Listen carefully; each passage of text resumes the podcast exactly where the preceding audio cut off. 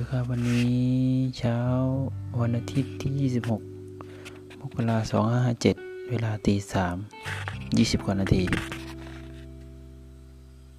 ยี่สิบ กว่านาทีวันนี้ตื่นมาที่สอง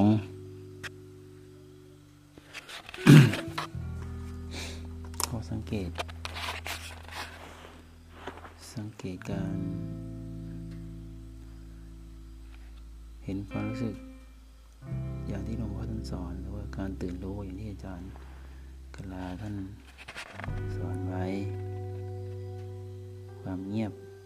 สะท้อนจิตที่เป็นปกติจิตที่เป็นปกติเป็นพื้นฐาน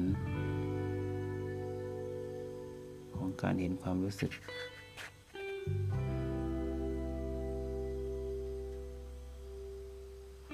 จิตที่เงียบจิตที่เป็นปกติสังเกตเขาคือเป็นจิตที่ไม่มีอะไรจิตที่เฉยเป็นจิตที่ไร้อารมณ์เป็นจิตที่รู้อะไรเกิดอะไรดับ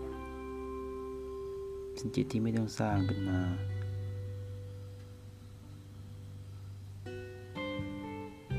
มีอยู่แล้ว